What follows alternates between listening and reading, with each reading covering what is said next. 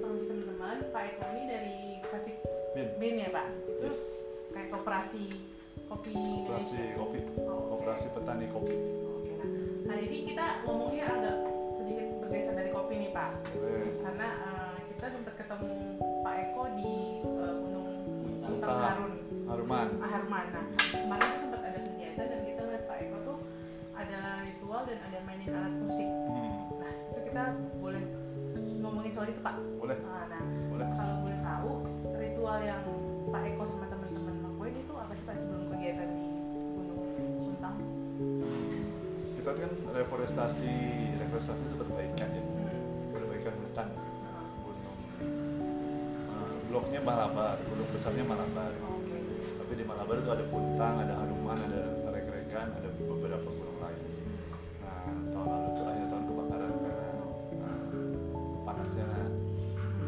panjang. Nah, kemudian kita coba tunggu bantu mitigasi pemadaman. Ketika udah beres semua mau diapain? Hmm. Kalau kita serahkan ke alam nanti lama. Tapi kita juga mesti lihat kalau daerah-daerah yang larangan, yang terlalu Hmm. terjal, yang larangan, yang manusia nggak boleh masuk, jadi ya kita juga nggak perbaiki biarkan proses alamnya. Kita yang membantu mempercepat perbaikan, tapi bukan di hutan larangan. itu ritualnya kalau boleh tahu apa? Ritualnya sih berdoa aja sih, Nah, berdoa menurut percaya masing-masing. Kemudian kita pakai karinding ini, karinding oke. ini. karinding ini uh, ini nih. ini itu Ini, uh, ini namanya karini. iya Dari bambu ya? dari bambu ini ini um, belum lama diangkat lagi sih Oh. Mungkin tahun berapa ya? Saya juga kurang Hmm. paham. Mungkin sekitar tahun 2000-an mulai diangkat lagi. Ini sempat hilang dari peradaban. Oh, tapi memang sudah lama. ya ini lama. Ini sebenarnya teknologi buat ber, bertani itu buat kita koneksi dengan semesta. Karena suaranya ada suara pondok sama suara apa? Tongeret ya? Hmm. tongeret tapi saya tongeret belum bisa. Jadi ini sebenarnya buat manggil uh, sebenarnya buat komunikasi aja.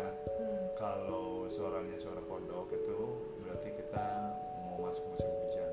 Oh. kalau nanti suara yang satu lagi itu mau masuk kemarau itu aja. Biasanya alasannya kenapa sih Pak kok sebelum eh, ngadain apa kayak kemarin acara yang di Gunung Puntang itu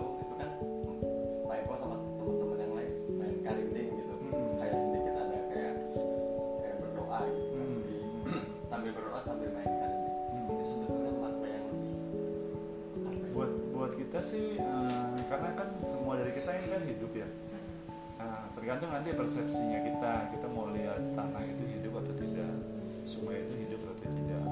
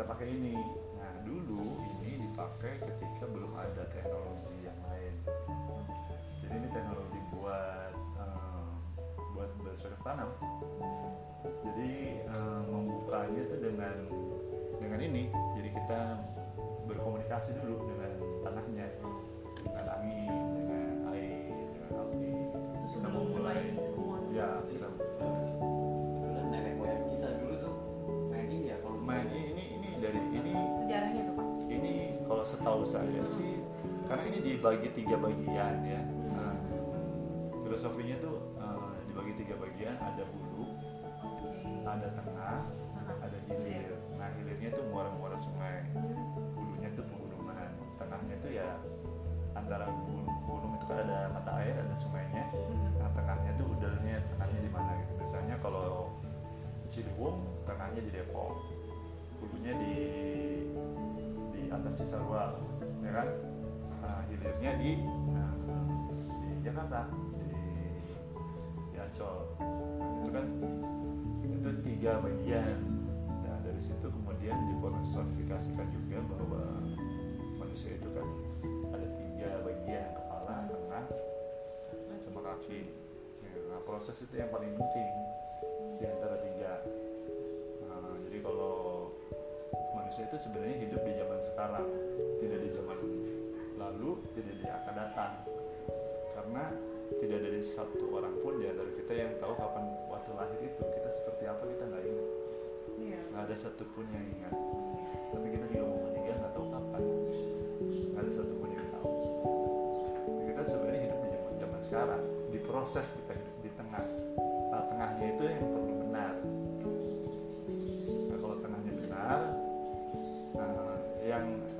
generasi selanjutnya tinggal lanjutin. Jadi kita tidak meninggalkan jejak kerusakan. Karena kita nggak ingat waktu kita lahir. Dan kita nggak bisa memilih lahir di mana. Nggak tahu pas lahir dan nggak tahu. juga nanti. Nggak tahu. Tapi filosofinya itu pada kepala ada, ada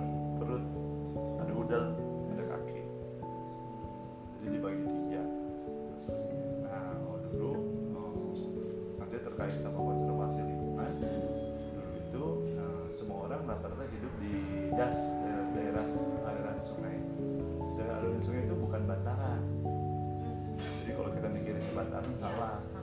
Dan sungai itu water catchmentnya. Jadi kalau lihat mungkin Indonesia masih punya kok peta.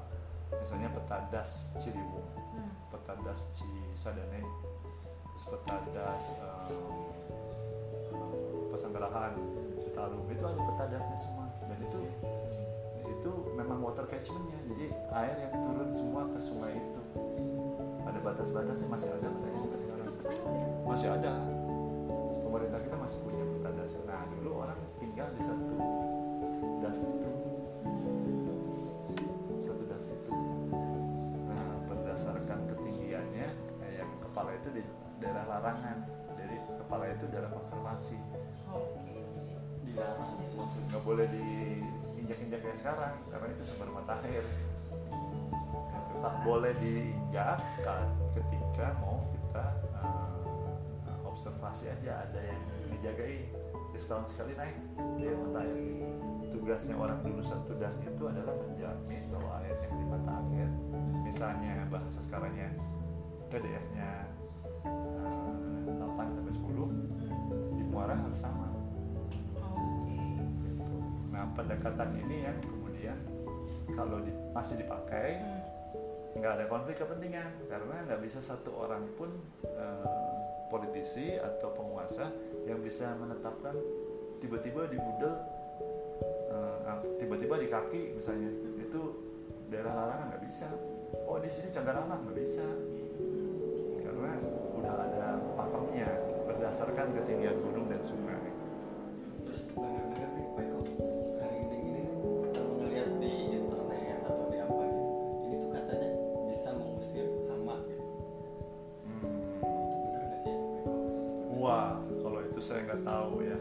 kalau kita misalnya uh, kita udah uh, udah seneng main gardening ini, pasti perlahan-lahan kita jadi uh, peka terhadap lingkungan.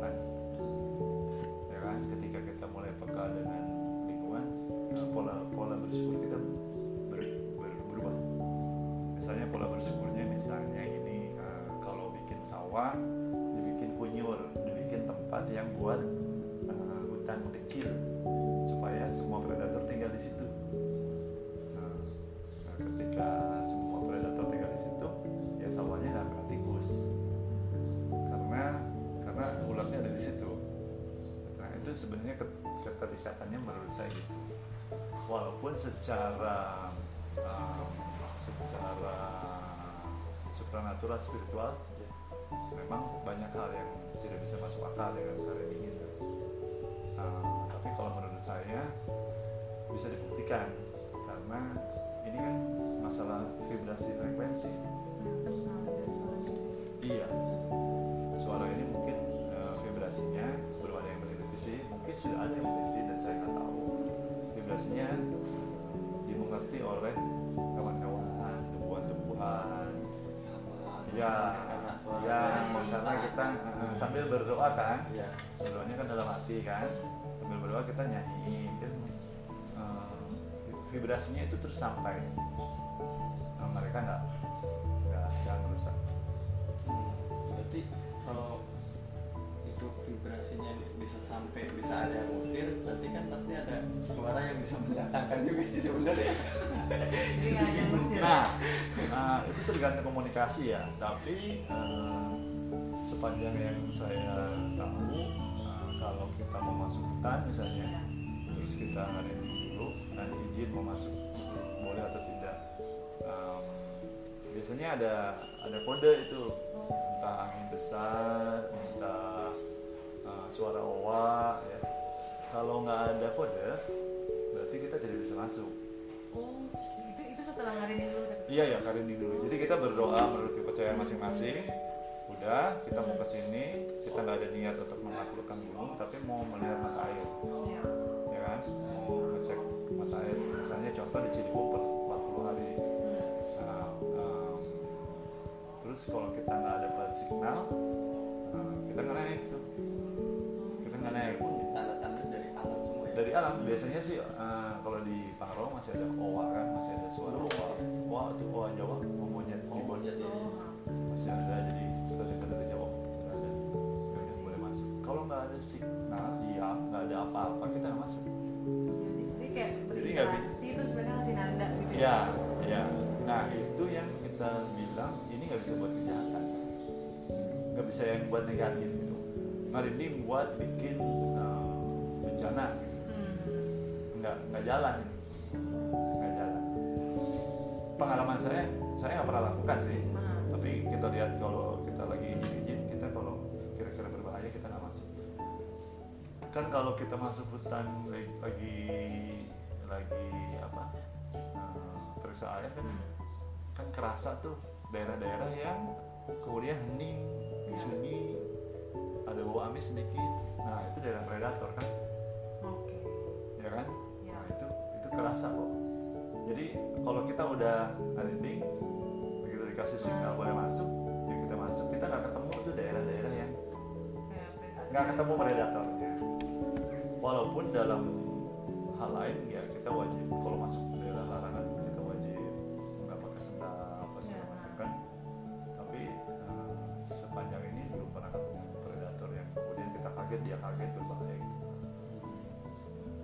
sih?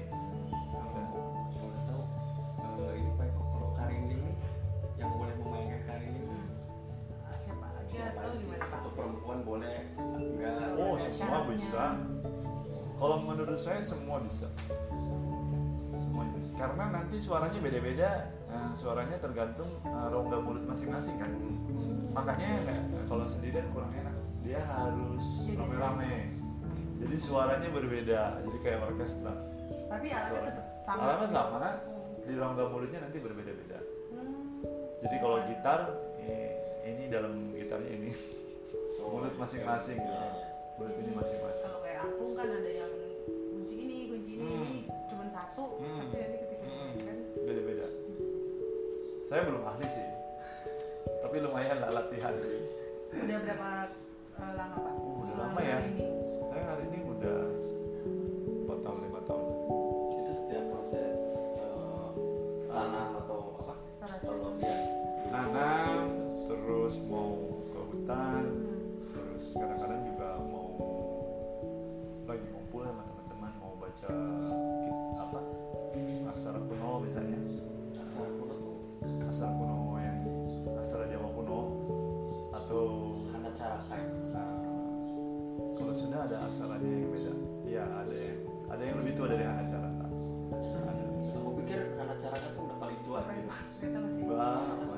Ada, sudah Jawa ada, ada yang lebih tua dari itu. Nah, itu kita itu kadang-kadang juga kalau kita lagi udah lagi kita susah banget gitu ya, tapi bukan susah ekonomi ya. Misalnya ini susah di hutan gitu Nah. terus atau di tempat yang panas banget kita pernah tuh waktu itu di Gunung Sumbi ya Mang Koko yang ngarinding saya Mang Koko Mang Iqbal kita udah kepanasan banget panas banget udah kuat udah bisa jalan karena kaki itu udah panas banget terus kita ngarinding terus kita suwung aja. Jadi kita tulus aja lepas dari semua penting minta maaf minta maaf udah ngelakuin. terus ngarinding gitu terus ya itu waktu itu awalnya datang. Itu terus akhirnya pasti-pasti bisa diinjak lagi. Jadi memang apa ya menurut saya vibrasinya itu yang yang sama dengan eh, angin dengan air dengan api dengan tanah dengan tumbuhan. Jadi mudah di, di- didengar oleh mereka dan dimengerti ini orang sebenarnya sedang apa sih. Jadi kalau kita lagi sedih minta tolong juga ke ininya dari hati kan? Iya. Suara bawa bisa. suaranya fre- frekuensinya yang masuk. Menurut saya sih itu sih. Menurut saya sih itu. Nah itu kami ngalamin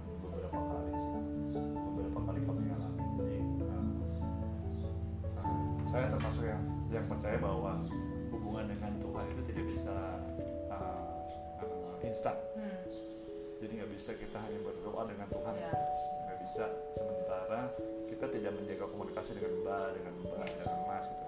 itu menurut saya hmm, impossible menurut saya. Jadi buat kami itu hmm, jaga dulu hubungan dengan sesama makhluk. Dengan tumbuhan dengan hewan dengan air dengan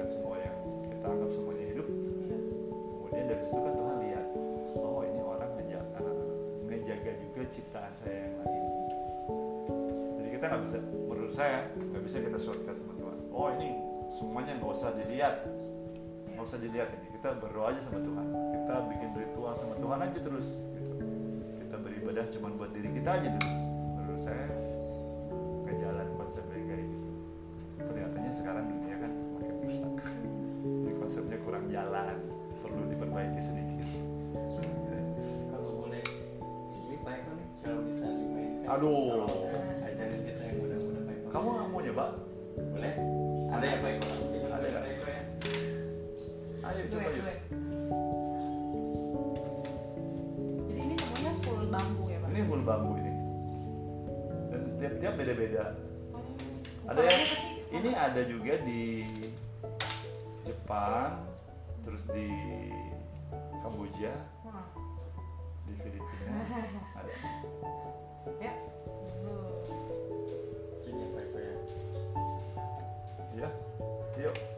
Bisa ya? Saya ikut Bisa. kamu deh bisa. Mau ngadain sekarang? Boleh. Yuk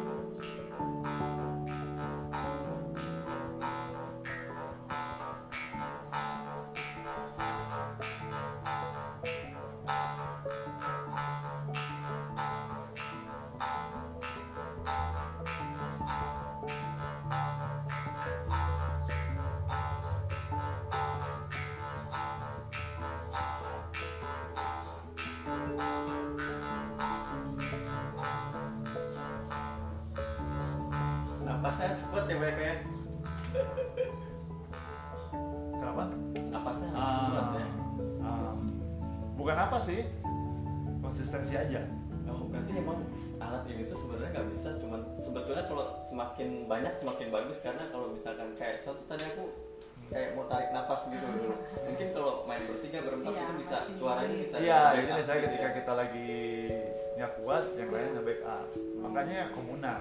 Iya. Bukan individual ya. Ini perlu komunal. Ini bukan ukurannya juga beda-beda gitu ya, Pak? Nggak semua sama. perannya beda-beda. Terus ini kan Ah. ya, Bapak kan kecil, punya Mas. Denu gede Gede. ya suaranya juga akan sama. Cuman kalau lihat bentuknya ini Ah. ini kan hulu ini tengah ini hilir. Hmm. ya kan? Kan kalau dipencet suara tidak dari hulu. Ini yang hulu itu adalah tempat buat kalau dulu bilangnya tempat ilahi. Oke. tempat hiang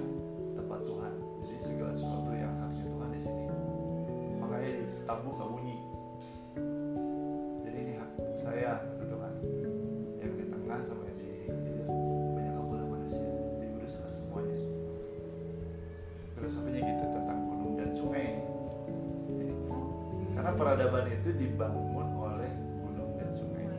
Ya. Tidak dibangun oleh manusia. Manusia tidak membangun per- peradaban. Itu bahasanya salah menurut saya. Karena peradaban itu apa sih? Misalnya cara bikin rumah, Hmm. ya kan? Ular bikin rumah, ya kan? Berapa juta tahun lalu dia udah bikin rumah. Hmm. Manusia bikin rumah, tapi manusia bikin rumah berubah-berubah. Bahkan sekarang manusia udah nggak bisa bikin rumah karena dikasih ke real estate. Kemampuan manusia bikin rumah udah hilang secara pribadi-pribadi. Ya kan? Sekarang apa?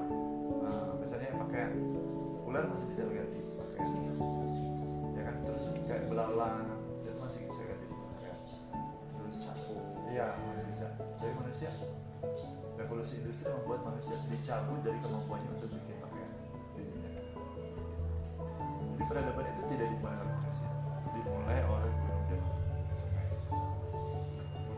itu yang membuat uh, peradaban bukan kita manusia kita cuma ngisi setelah dia jadi Ini kan termasuk dari budaya Indonesia. Hmm. Pak Eko punya pesan-pesan nggak buat uh, khususnya anak-anak muda sekarang tentang kebudayaan Indonesia? Uh, kita banyak banget ya kita tuh ada seribu lebih kan uh, etnis Ya. hampir 1700 etnis ya kan? Kita punya berapa kalau kita lihat bahasa kita tuh punya 700 bahasa daerah Hmm. menurut saya itu hal yang patut kita uh, jaga. Jaganya apa? Dengan latihan. Jadi supaya bahasa itu tidak hilang. Dengan latihan bahasa tidak hilang aksaranya tidak hilang. Jadi kalau bahasa itu nanti misalnya bahasa yang dengan aksara Hmm. Karena kita udah alfabet nanti kalau bergeser terus menjadi bahasa lisan aksaranya orang nggak bisa tulis lama-lama hilang gitu. nah belajar itu kan eh, sama orang tua bukan sama orang tua orang lain Iya. karena eh, kita dilahirkan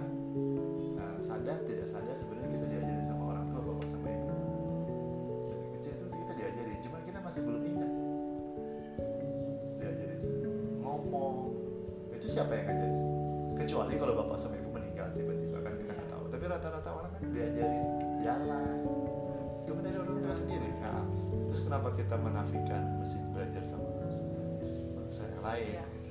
sementara kita kalau dulu kecil tidak di tidak di didiamkan aja nggak bakalan jadi kita. Nggak akan jadi nggak akan bisa jalan. Iya. Nah, nggak akan. Atau nggak dikasih mie makan nggak diurusin. Gitu, jadi itu tentang budayanya. Pencapaian sebuah bangsa pencapaian ketika pencapaian tertingginya itu masih seni itu masih eh, bangsanya masih sejahtera. Karena dia tidak eksplor eksploratif. Jadi eh, kalau kopi itu nggak over ekstraksi pendekatannya nggak over ekstraksi jadi masih pendekatannya masih dengan alam. Iya. jadi dia masih banyak ilmu alamnya masih dipakai. Tapi ketika pendekatannya udah konstruktif kan puncak tertingginya pasti ada eksploitasi pasti ada mulai nanti uh, buru-buru yang tidak dibayar. Iya. ya kan? Kota-kota yang kemudian uh, kualitas uh, udaranya turun kualitas airnya turun konflik sosialnya besar. Itu karena kebudayaan sebuah bangsa itu sudah ditargetkan puncaknya itu konstruksi. Jadi puncak kebudayaan itu menurut kami seharusnya seni bukan konstruksi karena kalau seni dia masih masih masih ber- berasa masih punya rasa masih Ya. punya etika masih punya sopan santun masih punya apa bahasa sekarangnya orang bilang sustainability kes- Hmm, ya. ketelusuran sebenarnya sustainability sendiri itu kan artinya meneruskan kearifan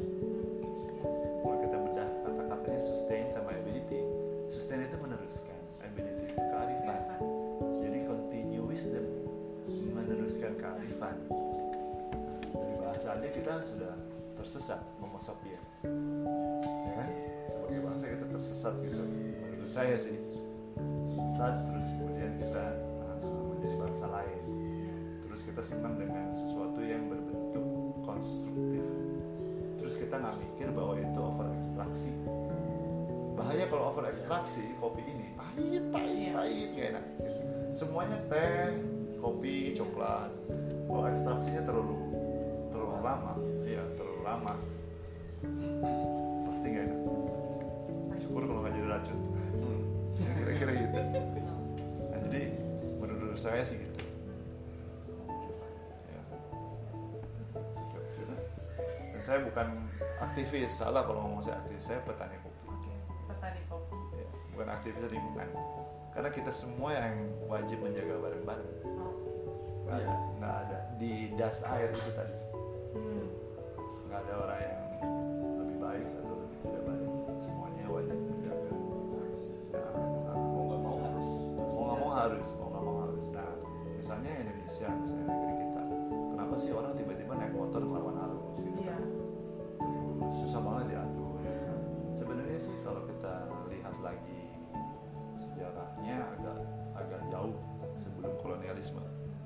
jauh gitu sebelum kolonialisme nah, dulu eh, sungai-sungai itu yang Pulau Jawa misalnya itu semuanya ke utara sama selatan.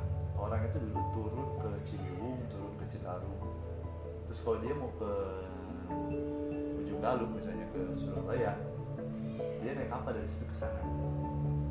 Orang Ciliwung juga yang jualan bambu atau mau ke pasar turun dulu dari Bogor turun sampai ke eh, Batavia sampai ke Muara jualan apa segala macam. Baliknya jalan kaki.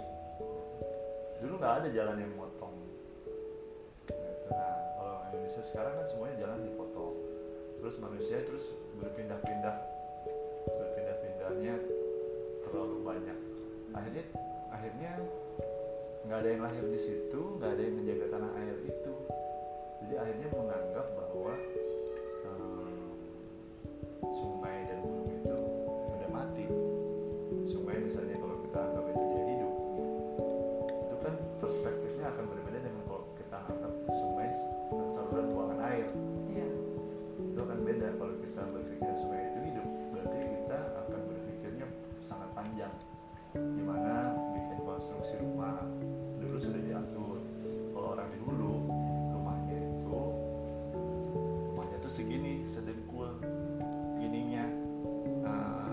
pondasinya. Jadi nggak nyentuh. eh, nggak nyentuh tanah karena tanah tidak boleh ditutup. Sedengkul kalau orang yang di tengah yang di tengahnya Ciliwung berarti di Depok rumahnya itu segini sepinggang. Mat itunya pondasinya lantai. Ya jadi ada buka nah pondasinya terus kalau orang itu arsitektur sudah sudah ars- sampai ke arsitekturnya saja sudah di sudah diatur dulu. Kemudian juga pola makan pola makannya yang di hulu itu tidak perlu daging makanya daun-daunan. Hmm. yang di tengah yang di tengah itu setengah-setengah daging sama daun-daunan. Yang di yang di hilir yang di pantai itu 100% daging. Dan itu bisa kelihatan nanti bahwa orang-orang pantai itu berbeda dia dia ototnya lebih kuat lebih besar-besar dibandingkan orang gunung. Yang tiap hari naik gunung. Lebih kecil-kecil ototnya karena lebih banyak protein di sini. Nah itu sebenarnya kan udah kebentuk. Iya. nah kalau kalau Indonesia masih ngikutin pola, pola tata ruang dulu sebelum kolonial kita nggak ketemu lagi tuh eh, bingung masalah mana yang mesti dikonservasi mana yang manusia boleh tinggal. Terus nggak bingung lagi ngurus makanan. Makanan kita nggak bingung karena orang yang di hulu benar-benar nggak butuh daging benar-benar nggak butuh. Kemudian kita juga nggak bingung lagi dengan ur- urusan banjir apa segala macam karena arsitekturnya panggung. Coba lihat perumahan Indonesia Batak panggung. Sur- eh, Toraja Batak semuanya. Semuanya ada pun Flores juga panggung. Kelihatannya aja dari jauh bukan panggung. Tapi begitu kayak dari dekat tutup gitu ya. Langsung. iya begitu dekat ada naiknya. Iya. Nah itu yang eh, arsitektur-arsitektur lama itu itu mengacu semua ke geografis, ke geografis kita. Nah itu mengacu semua ke eh, teknologi-teknologi zaman dulu yang kalau mau digali lagi banyak banget ilmunya. Saran saya sih eh, yang mudah-mudahan gali itu. Iya. buat ninggalin ke yang kayak akan datang penerusnya iya karena karena eh, di masa yang akan datang ketika alamnya over ekstraksi pasti udah banyak penyakit kan? Penyakit banyak. Pasti sekarang aja udah kelihatan penyakit banyak. Terus udah gitu kita nggak bisa handle ya kan? Belum lagi eh, masalah-masalah kecil sepele-sepele kayak banjir longsor itu eh, saya ngalamin biaya kesedihannya yang susah. Dulu saya ngalamin waktu di eh, waktu masih daerah operasi militer Aceh. Itu anak kecil yang kita bawa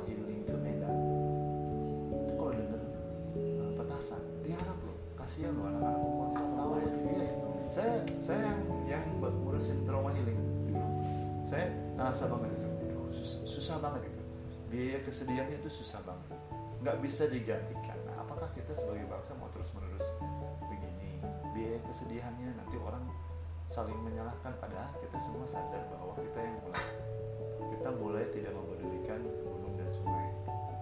Kita butuh air tapi kita airnya jadi saluran pembuangan semuanya masuk sungai ya kan? Air kencing semua masuk situ padahal kalau mau diambil mau dilarang lebih bagus kan? Iya. dilarang bikin septic tank masing-masing. Terus kita nggak kontaminasi sungai. Makanya shelter-shelter plastik bin semuanya nggak ada yang ke sungai. Semuanya dibikin septic tank resapan semua supaya kita tidak menjadi bagian dari limbah. terus kita juga punya uh, roasting burning lagi. Supaya asap asap itu kan ketika menjadi asap itu kan dia menjadi tiga kakinya. Contoh jadi apa sih namanya? Apa bebas? Apa sih namanya? Jadi nanti radikal bebas.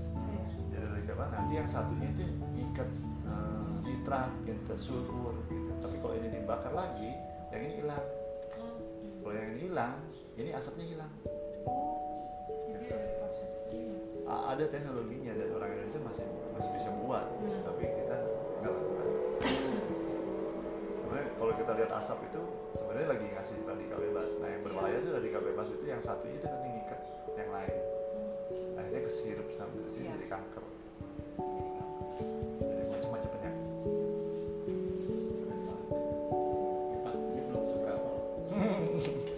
kita iseng aja ngobrol. Tapi bukan berbagi kan? Iya. karena karena bukan karena saya bisa. Jadi jangan salah ya. Karena semua orang yang punya kepedulian tua muda pasti pasti bisa. Lebih baik ya, jadi mesti punya kepedulian dulu. Nanti kapan-kapan kita ngobrol yang lebih Mulai ya. ini lagi sama. Jalan dan ngobrol ngobrol apa? Nah, ya kayaknya pengen bisa semua. Oh, Pak. Dari ngarimbing jadi dari kopi, ngarimbing jadi ke Main di gunung, main di laut. lingkungan. ya Mm.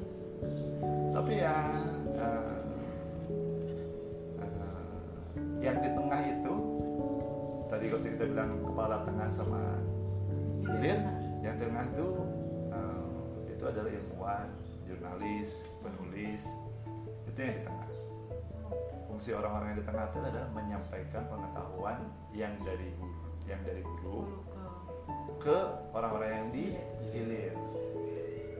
Agar semua pengetahuan semua termasuk jurnalis ya semua yang dia tahu itu eh, didengar sama publik tapi tidak merusak eh, alam.